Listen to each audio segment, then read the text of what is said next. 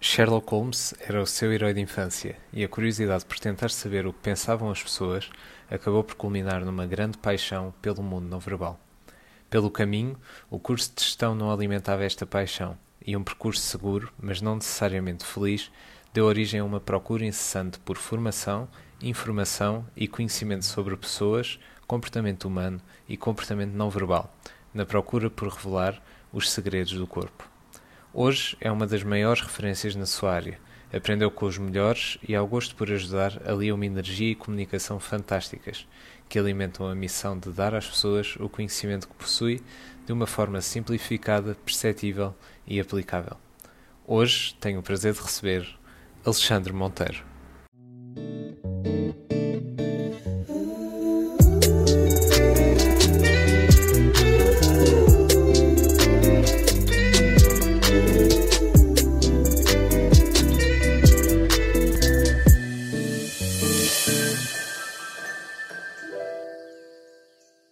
Alexandre, muito boa tarde mais uma vez. Obrigado por, por estares aqui comigo e com, com todos os que nos estão a, a ouvir. É mesmo um prazer enorme estar à conversa contigo hoje uh, e perceber aqui o feedback que vais, que vais trazer, que é um feedback sem dúvida muito positivo uh, sobre esta questão do flow e do alto desempenho, da qual tu bem sabes.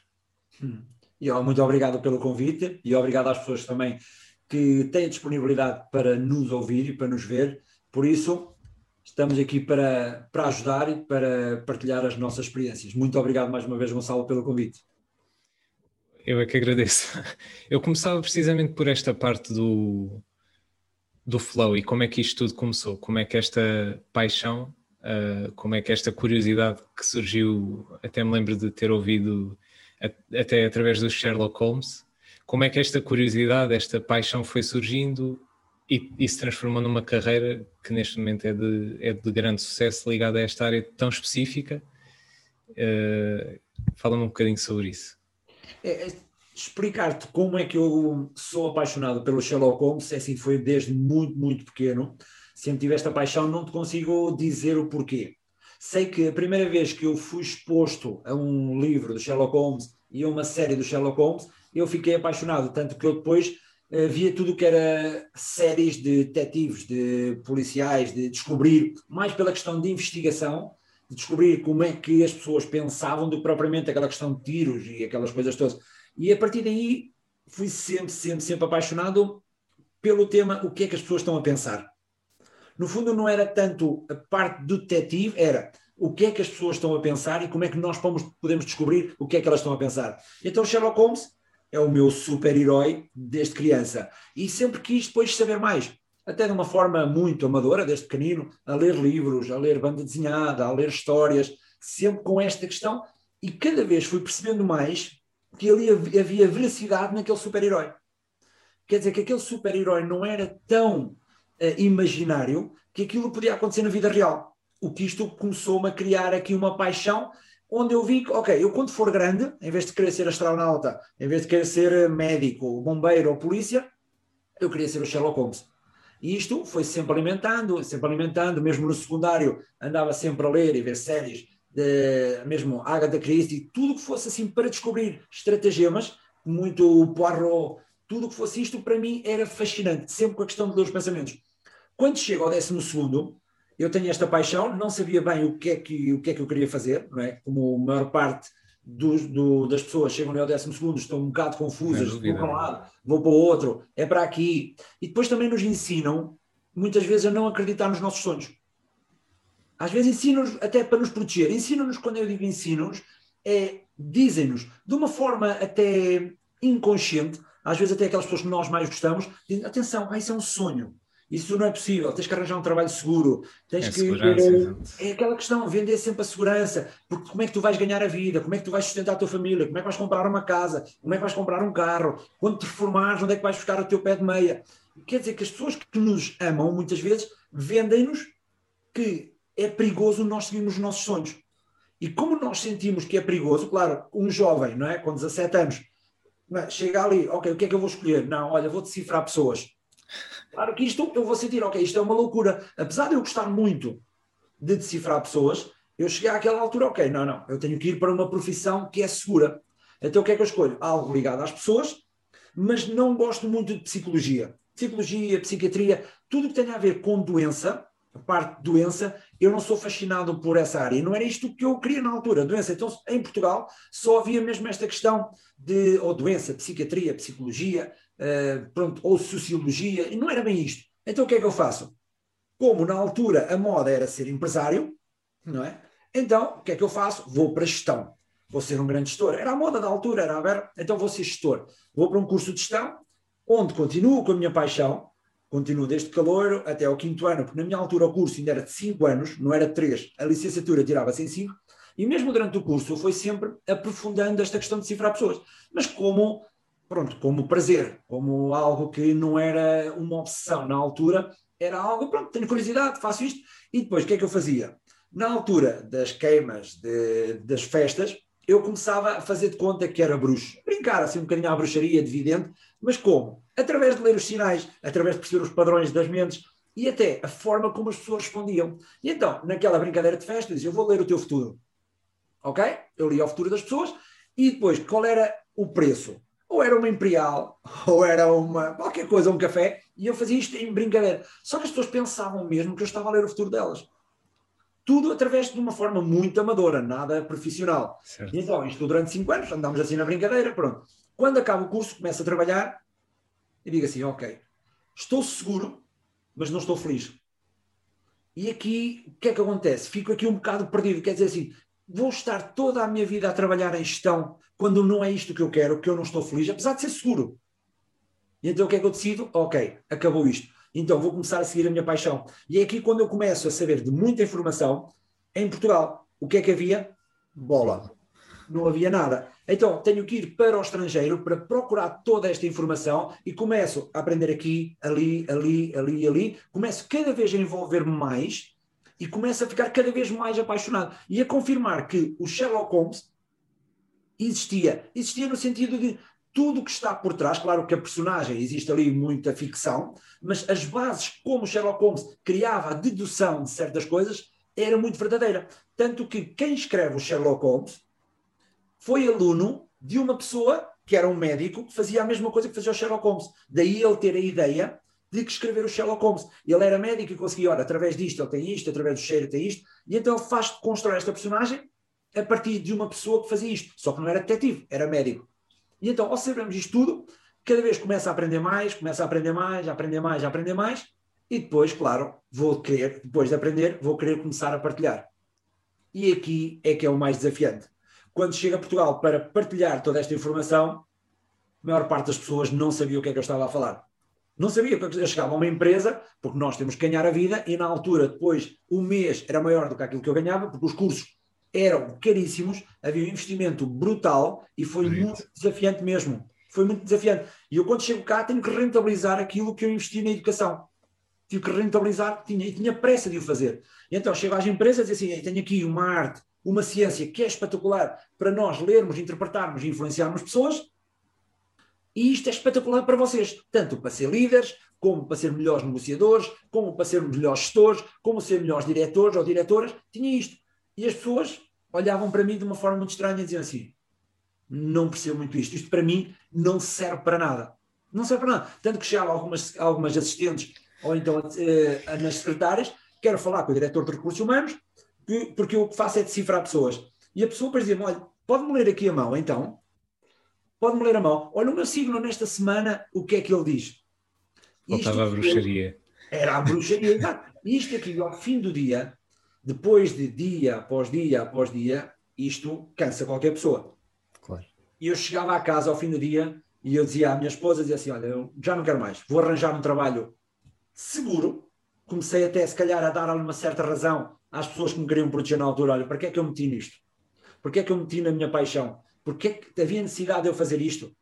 Nós, às vezes, duvidamos dos nossos sonhos, porque quando as coisas não funcionam, nós tendemos a, a duvidar. Quando funcionam, uau, e então a minha mulher só me dizia assim: Olha, vai tentar, amanhã isso passa.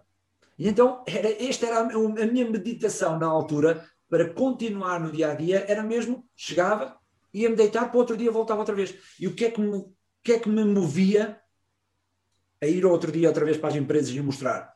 Era esta paixão que eu tinha e a certeza que era este o caminho que eu, que eu quero, não é que eu queria, que eu quero para, para o meu futuro. Só que às vezes, claro, com as dores, com os nãos, com tudo, nós duvidamos da paixão. Vai ver, porque há muitas pessoas que têm muita paixão, sobretudo.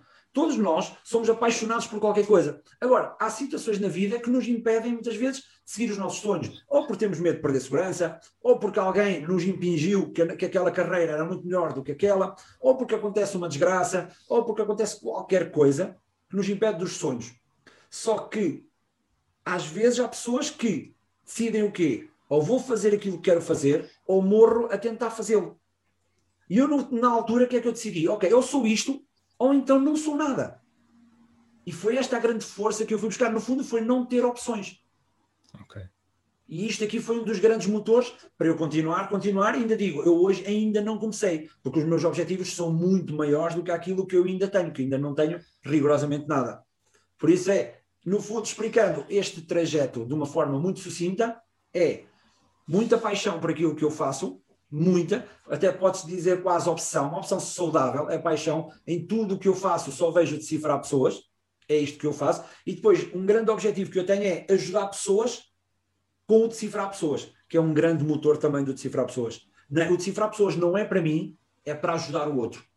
E estas duas forças foi o que fizeram aguentar todo aquele tempo onde o dinheiro era escasso, onde as pessoas gozavam e ridicularizavam, onde eu chegava às formações imagina, criava uma formação onde tinha inscritas 10 pessoas em Lisboa, 10 pessoas em Lisboa, e aparecia-me só uma, e eu estar durante 3 horas a explicar a uma pessoa o que é que era decifrar pessoas, ensinar as técnicas, ensinar tudo, isto tudo doía. Eu chegava ao fim dessa sessão, quase me apetecia chorar. Dizia assim, mas o que é que eu estou aqui a fazer? Aquelas dúvidas todas.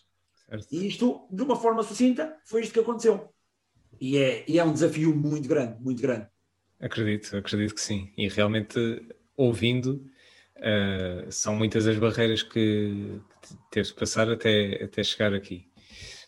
E, e até estava a achar curioso, e tenho aqui, tinha aqui, eh, surgiram duas questões, um, que era, por um lado, uh, como é que a gestão, o que é que da gestão fica para aquilo que faz hoje, se, se é que há alguma coisa, é, uh, o que é que a gestão, de certa forma, pode ter dado para aquilo que faz hoje?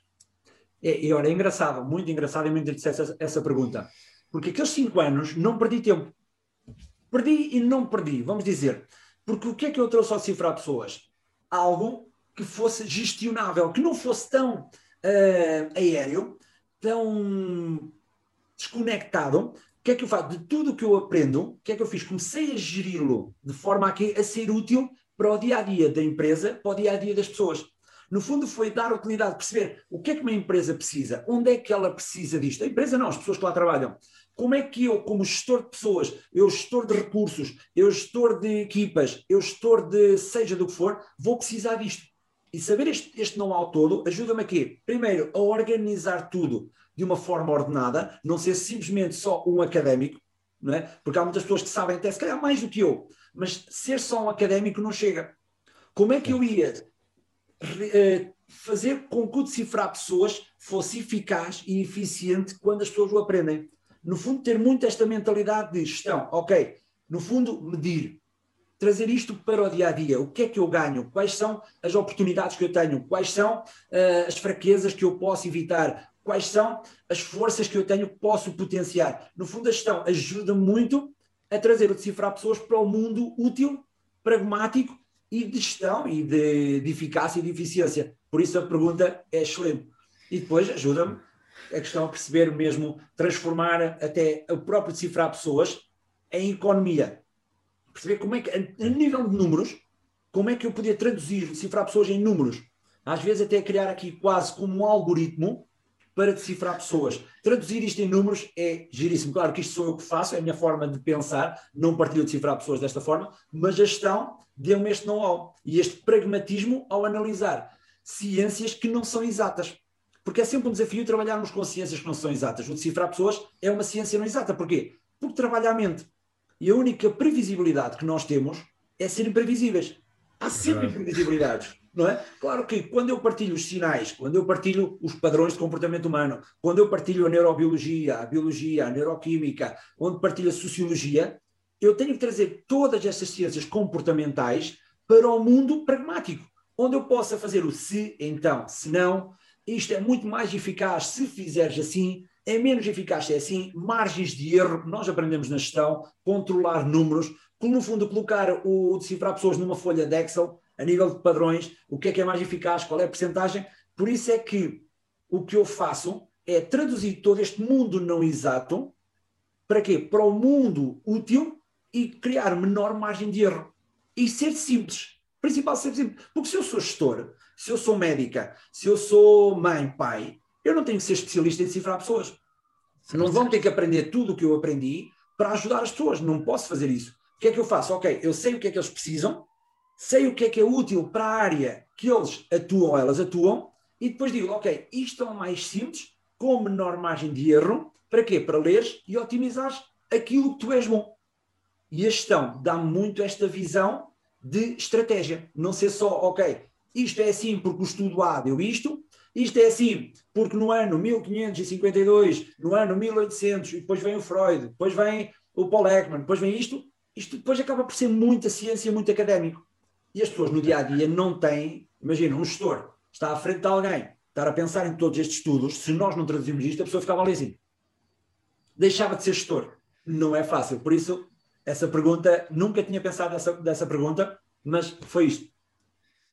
E, e, de facto é interessante perceber, porque mesmo depois, se calhar, até na construção do, dos próprios cursos, da própria metodologia, até de, de ensino, não é? Uh, com que ensina as pessoas a decifrarem as. Uh, com que ensina as pessoas a decifrarem pessoas, acaba por, uh, por a tornar simples, eficaz, aplicável, e isso é interessante.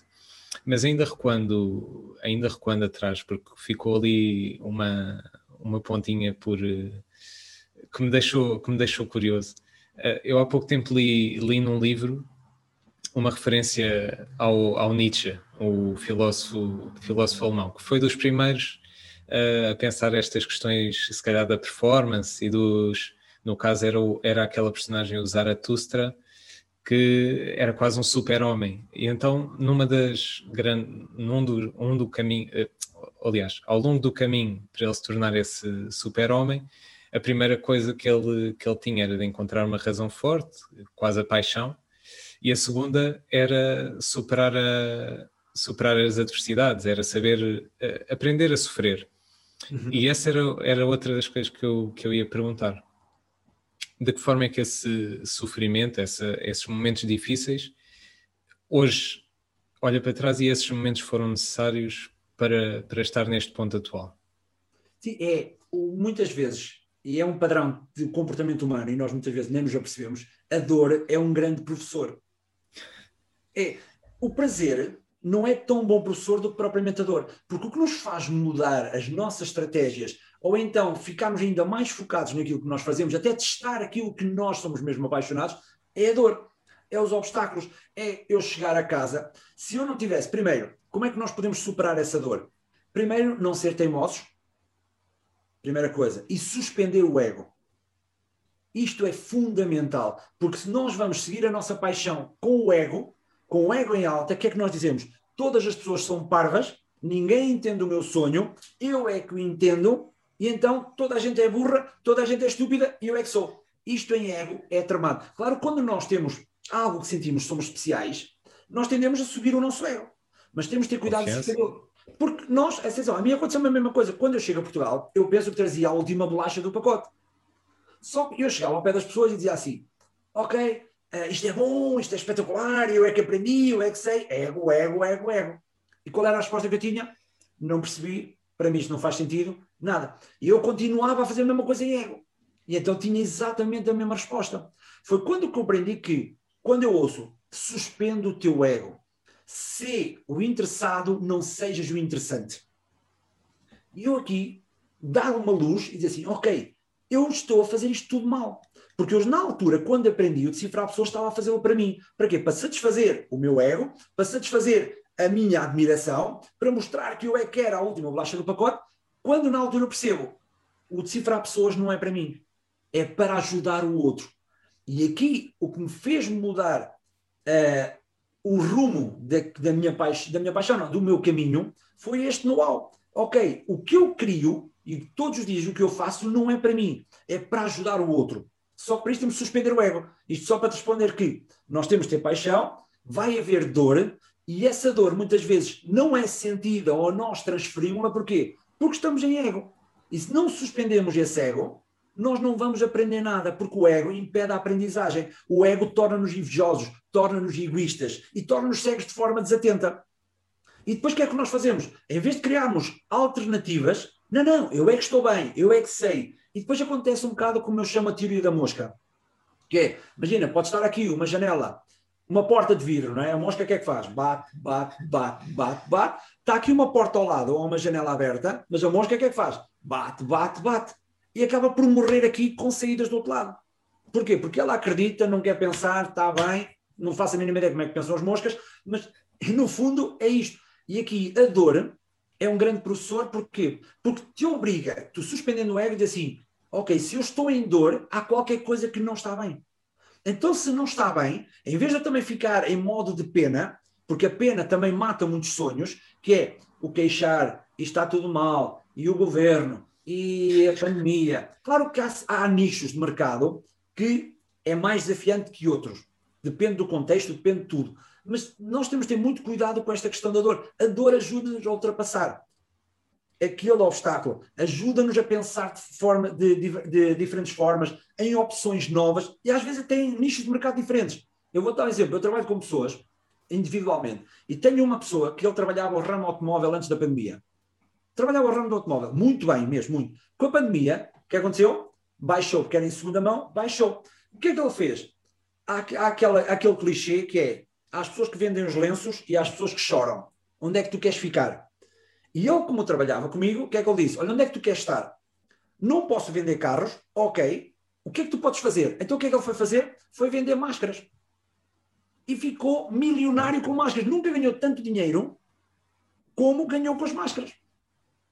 E isto o que é que é? É, em vez de ficarmos em dor, em vez de ficarmos em pena, em vez de ficarmos a chorar, em vez de ficarmos em sofrimento, em vez de andarmos a, a, a dizer que a culpa é deste e deste e transferir esta dor e encolhermos, não, vamos abrir o quê? O que é que eu posso aprender com esta situação? Quais são as alternativas que eu tenho?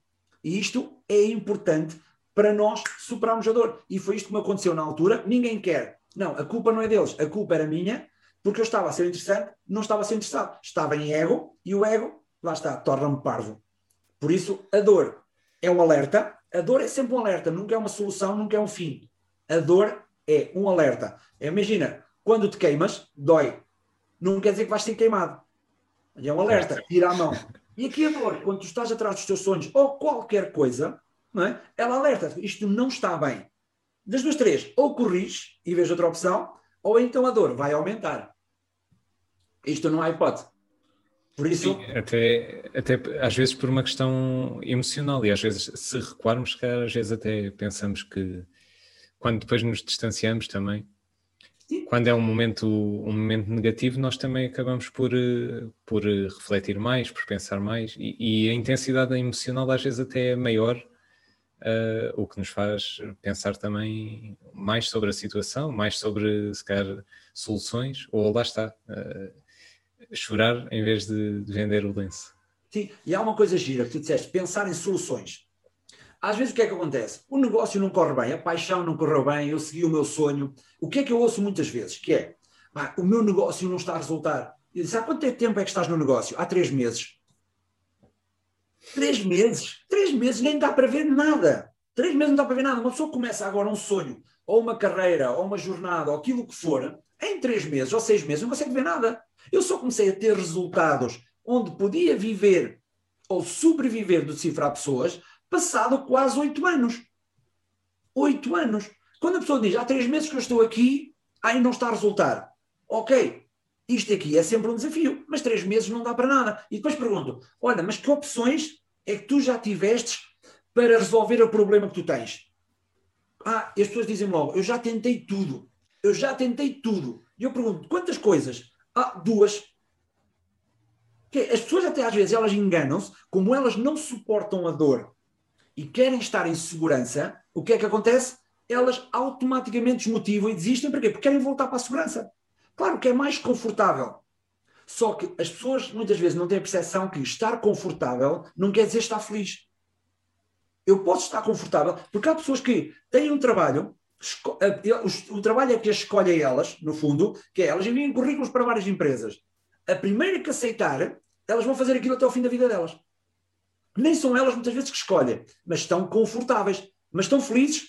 Não. As pessoas muitas vezes o que é que dizem? Ah, gostava de ser isto, gostava de fazer aquilo, gostava de fazer aquilo. E porquê é que não fazes? Ah, porque eu quero comprar uma casa. Ah, porque eu quero comprar um carro. Ah, em vez de ter um Fiat, não, quero um BMW. Ah, em vez de ter uma casa, alugar uma casa mais barata e pagar o preço para seguir o sonho, não. Eu quero ter já uma casa superior à média, superior até aos meus rendimentos e que estou confortável. Agora, é sempre uma questão de decidir, Gonçalo. Há pessoas que, no princípio das carreiras, o que é que eles preferem? Comprar grandes casas, grandes carros, grandes roupas, grandes jantares. Há outros que, se calhar, preferem seguir as suas paixões e adiam um bocado as grandes casas, os grandes carros e as grandes estarolas para mais tarde. E aqui, claro, é uma questão de gestão de recursos. A gestão ensinou-me isto, que é, os recursos não são ilimitados. Eu tenho que colocar os meus recursos onde eu quero crescer. Porque se eu quero crescer na minha carreira, na minha paixão, é lá que eu tenho que investir. Porque se eu não investir ao lado, vai-me crescer o que está ao lado. Pronto, e a gestão, olha, mais uma lição da gestão que eu só compreendi agora, é muito esta. Por isso é, as pessoas que querem seguir o paixão têm que estar dispostas a pagar o preço. Aquel, e as pessoas que vencem normalmente na vida pagam este preço. Pagam o preço de ir quase à falência, pagam o preço de perder quase tudo, pagam o preço às vezes não poderem estar com as famílias tanto tempo como eles ou elas desejavam, pagam o preço de perder amigos porque não têm tempo ou não querem estar em grandes festas, não querem estar nisto porque estão apaixonados por isto. Agora, não estando disposto a pagar o preço para tu seguir o, seu, o teu sonho, a culpa não é do universo, a culpa só é de uma pessoa é nossa.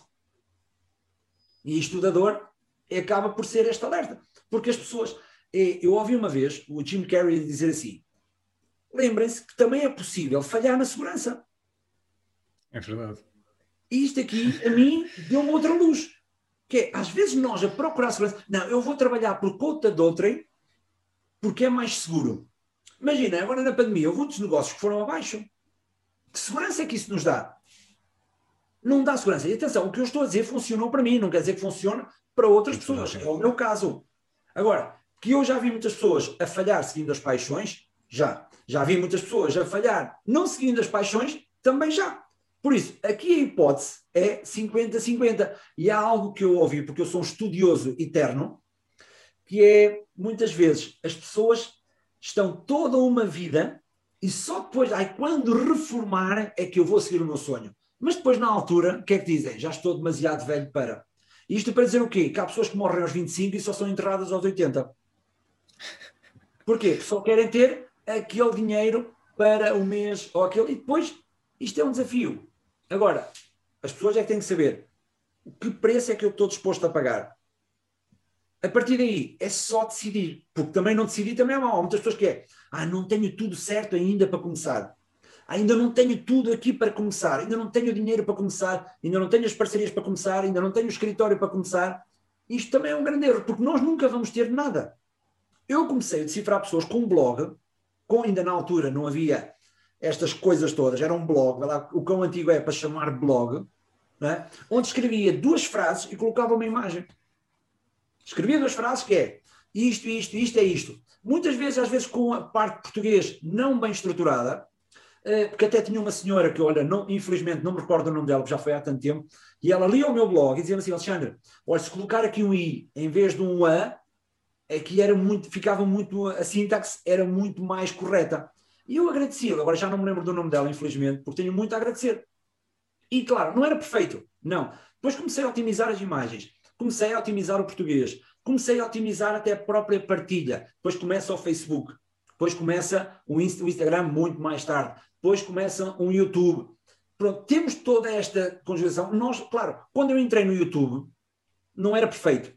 Quando eu entro no Facebook, também não era perfeito. Aquilo era uma cagada. Era uma cagada. Mas foi aos bocadinhos, foi. Depois tinha um like, dois likes, dez likes, no YouTube 100 seguidores, uau, subscritores, e eu, uau, 100. É um espetáculo, 100. Para mim, na altura, eu festejava tudo. Também é importante festejarmos todas as vitórias, porque senão também estamos sempre tum, tum, tum, a sofrer, também não é bom. É a recompensa, acaba por ser, não é? E então eu e a minha família festejávamos 100 subscritores, 10 likes. Eu às vezes vou às publicações de há 7 anos atrás, ou 6, tenho 5 likes. E na altura aquilo dava-me um gosto enorme, porque eram 5 pessoas que me viam. E mais uma vez aprendi com alguém, para cima de um é sempre bom. Quando tu estás a partilhar informação, se houver uma pessoa que te ouça, é sempre bom. Porque essa pessoa pode ser um CEO, pode ser um diretor, pode ser que alguém te ajude. Por isso, alguém há de aprender alguma coisa. E então, olhava para lá, 10, 10 likes, 15 likes, e agora, o que é que eu tenho? Mil, dois mil, uh, tenho N pessoas a ver os meus vídeos, tenho N pessoas a ver as minhas dicas, tenho N pessoas de ir aos cursos. Claro, isto sempre com quê? Com consistência também, que é outro segredo também da performance. Nós não podemos é seguir sem paixão, não podemos seguir com o ego, mas também não podemos seguir se não tivermos consistência. Se eu partilhasse, imagina, partilhava no blog, eu obriguei-me a mim a partilhar todos os dias uma frase, todos. Todos os dias tinha que partilhar uma frase. Por muito parva que fosse, por muito qualquer, qual, seja o que for, era arranjar uma fotografia, colocar uma frase todos os dias, todos. E isto foi constantemente. Aprendi muito, porque tinha que pesquisar muito, tinha que aprender muito para colocar coisas novas, obrigava-me a aprender mais, e as pessoas que me seguiam, ok, espera aí, que eu aqui tenho uma fonte de informação. Pois é, constante, contínua, não é? Exato. E as pessoas, claro, as pessoas gostam de consistência, não é? Agora coloco uma frase, coloco outra, passar três meses, oh, só tenho 10 likes, já não faço mais. Muitas vezes as pessoas desistem quando é a subida exponencial. Porque não acreditem, atenção, eu trabalho com muitos CEOs e com muitas CEOs e com muitas pessoas de sucesso, não há nenhum ou nenhuma que o crescimento tenha sido assim, linear e ascendente. Normalmente o que é que é? Aqui muito próximo da linha zero, trabalho, trabalho, trabalho, trabalho, dor, dor, dor, trabalho, trabalho, trabalho, dor, dor, dor, dor, e num momento para o outro o que é que faz? Cria uma curva ascendente exponencial.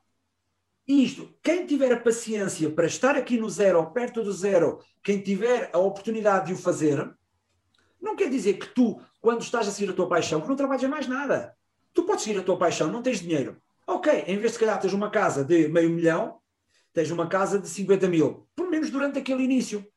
Em vez de ir comer restaurantes onde gastas 50 ou 60 euros, vais ao McDonald's. Em vez de estás a seguir aquela profissão que podem pagar mil euros, se calhar vais fazer três ou quatro part-times que te dê tempo para tu também trabalhares na tua paixão, que te deem sustentabilidade e sobrevivência. Isto é o que eu digo, é o que funciona para mim, mas pode não funcionar para mais ninguém. Sim, foi a forma que, que acabou por encontrar de, pronto, de ter as coisas que, que cria a sua forma, não é?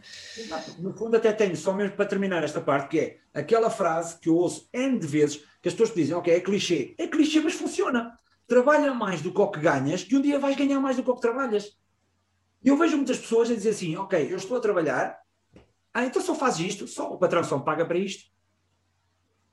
Ah, mas não fazes mais, ele não me paga mais para isto.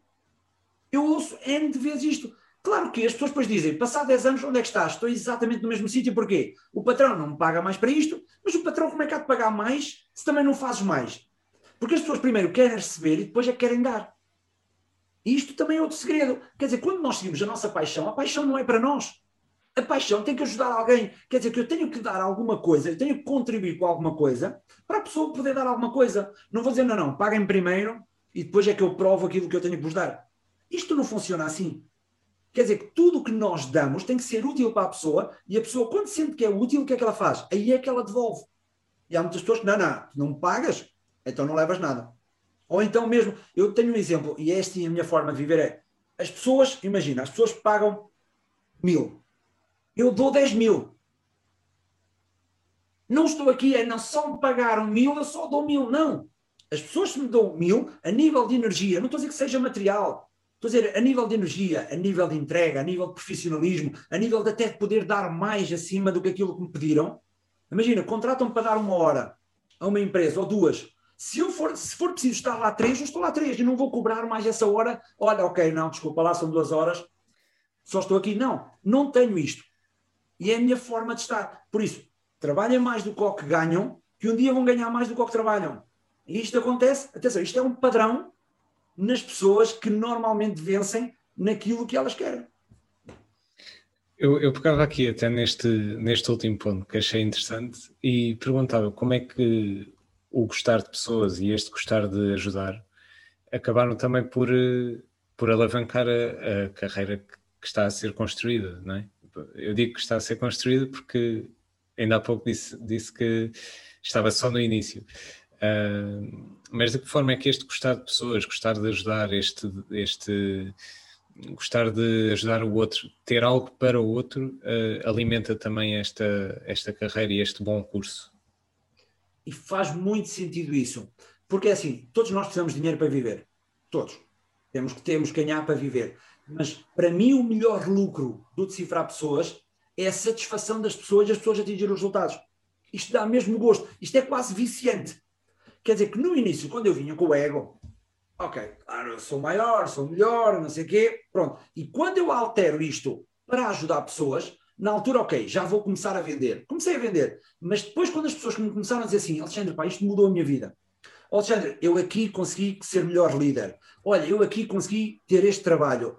Isto dá, assim, dá moca, dá mesmo, dá mesmo moca. Isto é um, uma bebedeira brutal. E depois tu viciando-te nisto, neste gosto, que as pessoas digam, ok, isto resultou, tu ajudaste-me, que dá mesmo prazer, dá um prazer, podes chamar de essência, podes chamar espiritual, podes chamar eh, de emocional, só que isto dá mesmo gosto. E aqui, quanto mais tu ajudas, o que é engraçado, mais vontade tens de ajudar.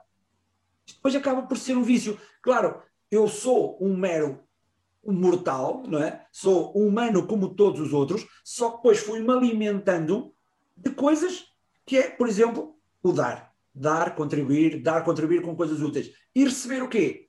Amor, receber o reconhecimento que pude ajudar, isto é bom. Depois aqui, lá está, depois é só ser viciado. Imagina, tive agora há pouco tempo, ligaram, ligou-me uma pessoa a dizer assim: olha, nós vamos fazer uma entrevista para médicos, há uma, uma situação específica, não vou dizer o que é, para médicos. Vamos ter uma entrevista, são várias entrevistas, podemos marcar uma consulta com o Alexandre para nos ajudar a fazer isto.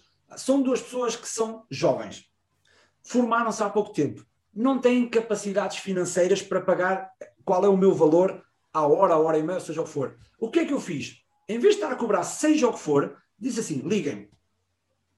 Ligaram, estivemos meia hora ao telefone, uau, tumba aqui, aqui, aqui, aqui, aqui, e eu contribuí com tudo como se tivessem pago mil ou dois mil euros. E com isto acontece com entrevistas de trabalho, às vezes no Instagram, quando me dizem assim: olha, tenho uma entrevista de trabalho amanhã, pode-me ajudar com duas dicas? Eu não sou capaz de dar duas dicas. E o que é que eu dou? E dou o meu número de telefone, liga-me. Claro que às vezes sofro com isso, e a minha família sofre com isso, não é? Porque enquanto estou a falar com as pessoas, não estou com a minha família, mas não sou capaz de fazer de outra maneira. Porque isto aqui é mesmo paixão, é mesmo opção, é mesmo querer ajudar. E então, quando me, depois enviam uma mensagem assim, Alexandre, fiquei com o trabalho, eu digo assim, fogo, valeu a pena. Isto é, é... é o que faz alimentar a roda. E depois, o dinheiro é uma consequência. Eu raramente penso em dinheiro. Raramente penso em dinheiro. Ah, vou fazer aqui esta estratégia comercial para ganhar mais isto, vou fazer isto. Não. Eu raramente penso nisso. Acaba por ser uma, uma consequência, mas é notável, eu diria que é notável uh, essa questão, até porque uh, é difícil. Uh, acredito que seja desafiante às vezes não, não pensar no dinheiro e, e até por, não, às vezes por, não por a questão de, de querer ter muito ou não por a questão de, de ser ambicioso a esse nível, mas por aquela questão que falávamos anteriormente da segurança, de ter um ter ali uma segurança ou ter eventualmente mais condições para dar aos filhos ou à família ou o que seja mas realmente pensar assim e, e, ser uma consequência daquilo que fazemos e daquilo que faz com enorme gosto, ainda, ainda é melhor. E se calhar o estado de flow é, é precisamente isso, é estar tão em flow que acaba por. Uh, o estado de flow é um estado psicológico que acaba por, por, representar, por representar isso, perdermos noção do tempo, perdermos. Uh, a questão, estarmos tão envolvidos nas coisas que o tempo simplesmente passa e que lá está, no final disso, se calhar temos a nossa recompensa, mas não foi nisso que nós estivemos a pensar. É, mas o tempo para, o tempo para. Eu até me arrepio, estou arrepiado, porque o tempo para. Quando tu fazes aquilo que tu gostas e consegues dedicar às pessoas aquilo que tu gostas, e consegues ajudar as pessoas com aquilo que tu gostas, tu consegues. Tenho formações que demoram duas horas. Imagina, das 9 às 23 eu consigo estar até à uma da manhã. E as pessoas dizem, ok, já é uma da manhã, quer dizer que com o meu flow, com a minha energia, com a minha paixão, eu consigo contagiar também o outro. Porquê? Porque o meu objetivo é entregar e fazer com que as pessoas sejam melhores. E tu perdes completamente a noção do tempo, perdes a, noção da fome, perdes a noção de, do dinheiro. Às vezes tu dizes assim, ok, aqui o que está mais importante não é, ok, passou uma hora, desculpe lá, temos de terminar. Ah não, olha, não me, não me pagou ainda. Não, pode ser um erro, atenção. Eu felizmente não tenho problema nenhum com clientes que me ficaram a ver dinheiro. Nenhum. E eu digo a eles, quando é que eu pago? Olha, pago hoje, amanhã, paga daqui a dois dias, veja como quiser. Não tenho problema nenhum. Porquê? Porque eu não estou focado nisso. Calhar, atenção, o que eu estou a dizer se calhar é um erro. Não recomendo que o façam. Agora, como o meu objetivo não é ser rico, o decifrar pessoas, o objetivo não é ser rico. O objetivo é, cada vez eu aprender mais sobre decifrar pessoas, perceber como é que o cérebro das pessoas funciona, onde é que eu posso ligar os gatilhos para elas serem melhores, para irem de acordo ao flow, para encontrarem a sua paixão, para encontrarem o seu caminho, para perceberem como é que podem potenciar a sua competência, porque há muitas pessoas que são competentes, mas depois não sabem vender a competência delas porque não comunicam bem, não falam bem, não sabem ativar os gatilhos certos. É isto que eu quero todos, todos os dias. É dar mais do que aquilo que eu recebo. E no fundo, entra também aqui um sentimento de gratidão. Todos os dias sou grato e mesmo estar aqui a partilhar contigo é grato. Não é eu dizer assim, ok, o Gonçalo convidou-me, ok, é normal, não é? é normal, eu sou uma estrela, é normal. Não. Eu, cada vez que eu partilho com alguém, ou que alguém me convida, eu sinto-me orgulhoso. Diz assim, eu sinto-me grato por me teres convidado, por estares a falar comigo. Isto para mim é bom. Para mim dá-me gratidão. E eu faço isto constantemente. E depois, esta gratidão obriga-me sempre a devolver. Quer dizer, que eu recebo 10, eu quero devolver 100. Eu estou sempre isto. Seja qualquer coisa, seja a coisa, por exemplo, eu dou-te um exemplo. Há bocado falaste, todos nós queremos a nossa segurança, todos nós queremos dinheiro para ter melhores condições.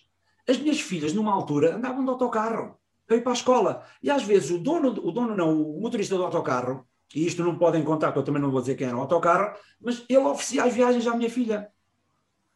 Só pagava uma e não pagava outra, porque na altura 50 cêntimos faziam uma, uma diferença do caraças. Quer dizer que eu, às vezes, quando contribuo para alguém, quando me ligam a dizer assim: olha, o meu marido uh, faz-me violência psicológica, pode-me ajudar, Alexandre? Quanto é que é? O que é que eu digo? Está aqui o meu número, ligue-me amanhã. Eu estou aqui para apoiar. Eu lembro-me do senhor do autocarro dizer assim: naquele momento que eu precisei, que não lhe pedi nada, atenção, eu nunca pedi ao senhor: olha, ofereça-me a viagem, nunca pedi nada. O que é que ele dizia, Alexandre? Uh, pague, só, pague só uma filha.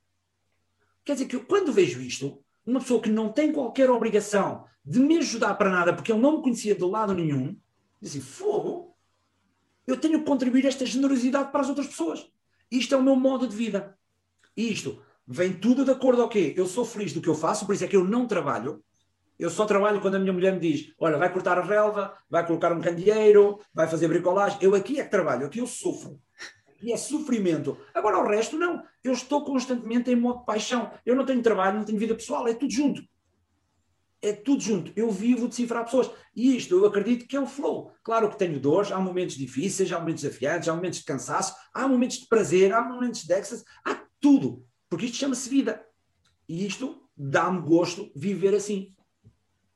Não, e é, é, de facto, é, eu, eu, diria sobretudo que é irreverente, ou pelo menos diferente, uh, porque de facto perceber toda a energia que existe por parte do Alexandre uh, em estar aqui, da qual eu agradeço desde já, porque é precisamente isso, uh, da mesma forma que o Alexandre fica grato por, pelo convite, eu fico muito grato por poder ter a oportunidade de ter algum do seu tempo, que é precioso.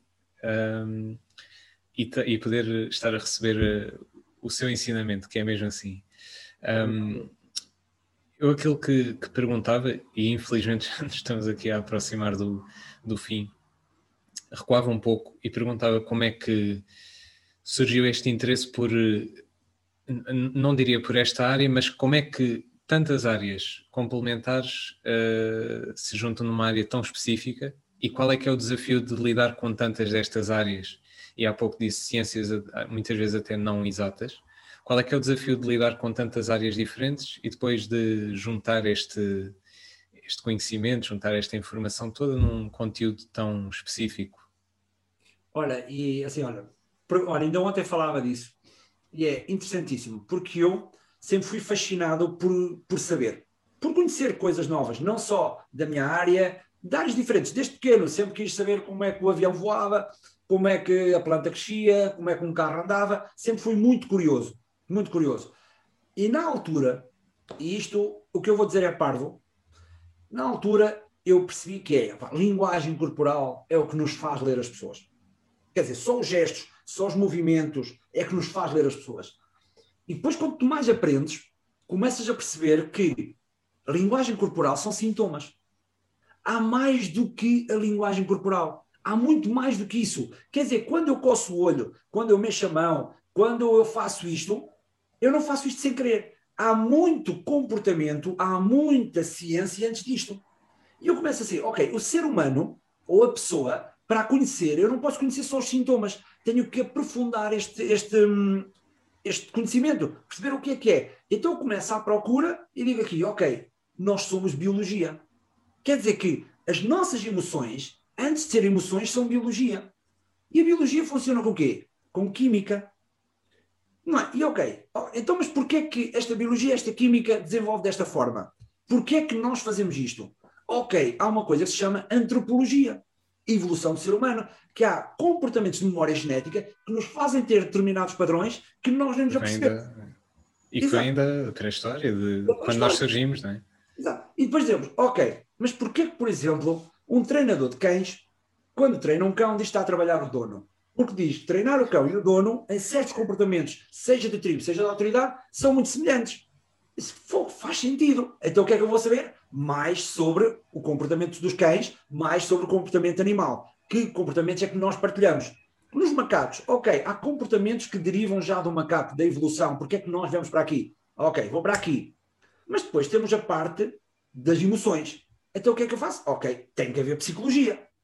Não é? Tenho que aprender psicologia, perceber como é que esta parte emocional toda funciona, como é que os comportamentos funcionam, como é que eu posso distinguir muitas vezes uma pessoa que está doente versus uma saudável, se aquele comportamento é derivado à doença ou se é derivado a uma emoção, então preciso psicologia. Mas depois digo, ok, para que é que eu quero saber isto tudo? Isto tem que ter um fundamento, porque saber por saber é zero. Eu só estar a partilhar este conhecimento e saber, se eu não faço nada com isto, para que é que eu quero isto? Então tenho que dar uma utilidade a isto. Então qual é a utilidade? Onde é que eu vou saber? Espiões vós espiões e disse: a espionagem usa tudo isto para quê? Para influenciar pessoas, para cativar pessoas, para seduzir pessoas, para irem de acordo aos objetivos deles e delas. E eu disse: Uau, aqui está uma utilidade, que é eu trazer este conhecimento todo que os espiões adquirem, para quê? Para influenciar, para cativar, até para liderar e para aumentar a autoconfiança, e eu posso fazer isto e ajudar as pessoas nisto, traduzir este comportamento de espionagem para o mundo real. E então começo cada vez mais a compreender que o ser humano não é só uma ciência. É um conjunto de muitas ciências. Até, por exemplo, ir aprender para a Itália o, a parte com mafiosos. Como é que funciona a liderança a nível de, ou de coação, ou de orientação, ou dinheiro, perceber como é que eles trabalham isto tudo. Aprender com carteiristas do pickpocket, como é que nós podemos desviar a atenção das pessoas para roubar um relógio. Para... Isto tudo, não, o meu objetivo não é gamar relógios, não, mas perceber como é que eles trabalham aqui dentro, o que é que eles, que gatilhos é que eles ativam, para quê? Para alcançar os objetivos. E eu posso usar isto, como é que depois faço essa tradução? Para o nosso mundo, gestores, CEOs, diretores, mães, pais, filhos, universitários, tudo. Apresentar um trabalho, como é que nós podemos utilizar estas técnicas para encantar um professor ou uma professora, em vez de se calhar termos um 14, se calhar temos um 16, porque a forma como apresentámos o trabalho foi completamente diferente e influenciamos aquela pessoa a pensar aquilo que nós queremos que ela pense, pensando que ela a pensá-lo, não é? Que isto aqui é fantástico, a gerar curtos-circuitos nos cérebros, deixar a pessoa ali mais sugestionável. A última formação que eu tive foi com um hacker, atenção, com o melhor hacker mundial, que ele colabora com o FBI.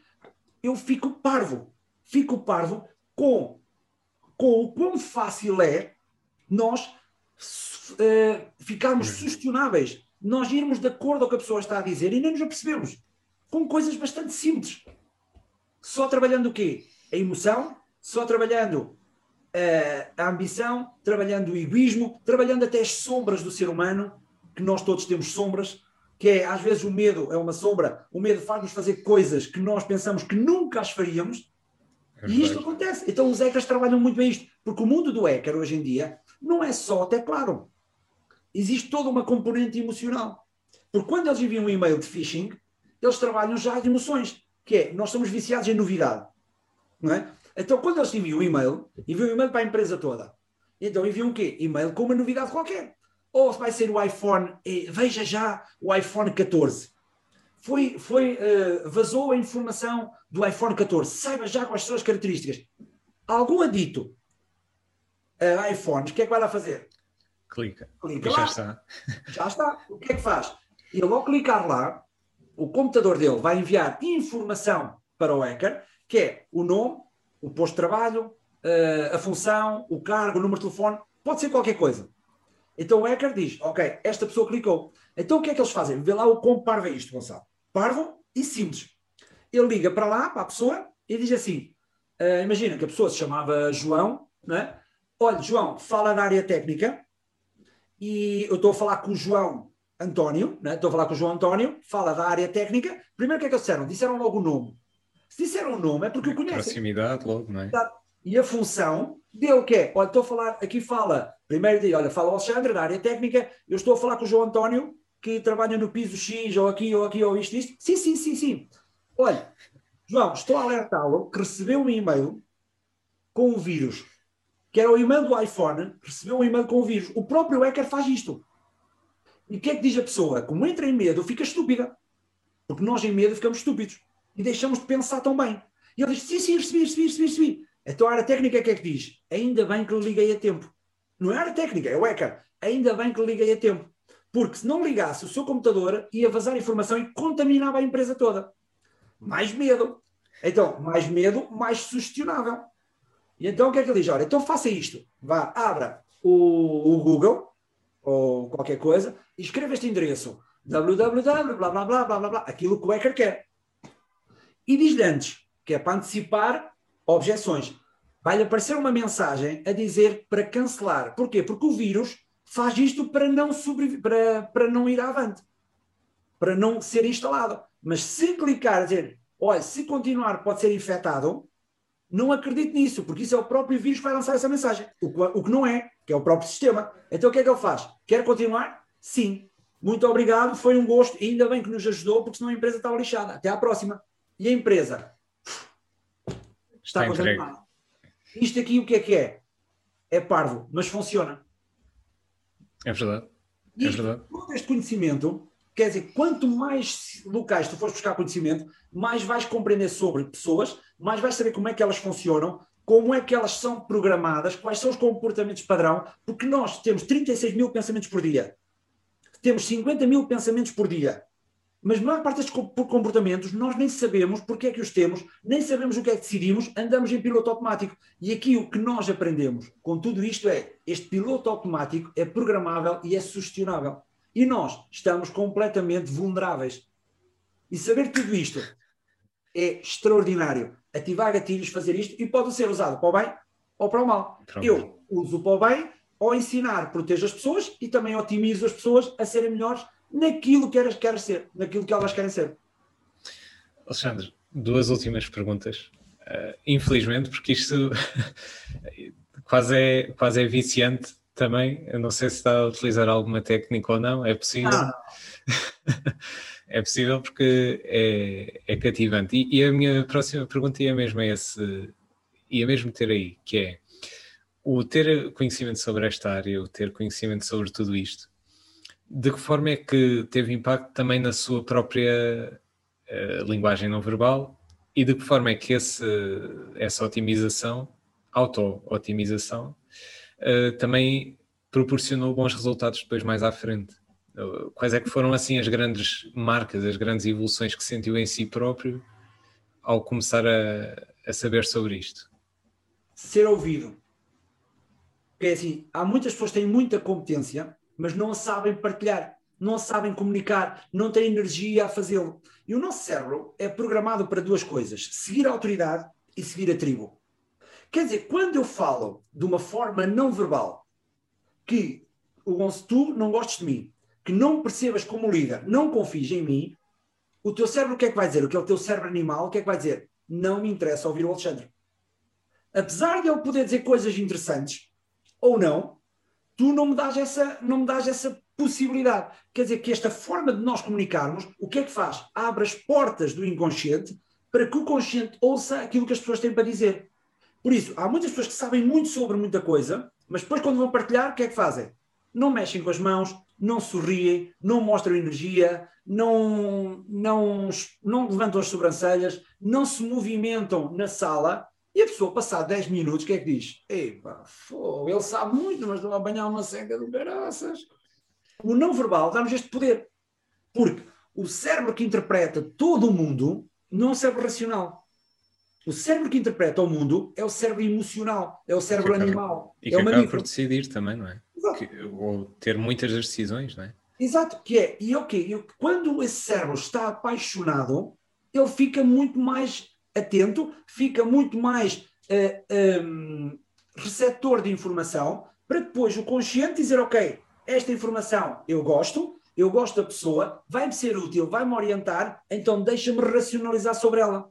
E vai-me gerando esta moca emocional para eu estar e para entrar em flow e nem sentir que o tempo passou.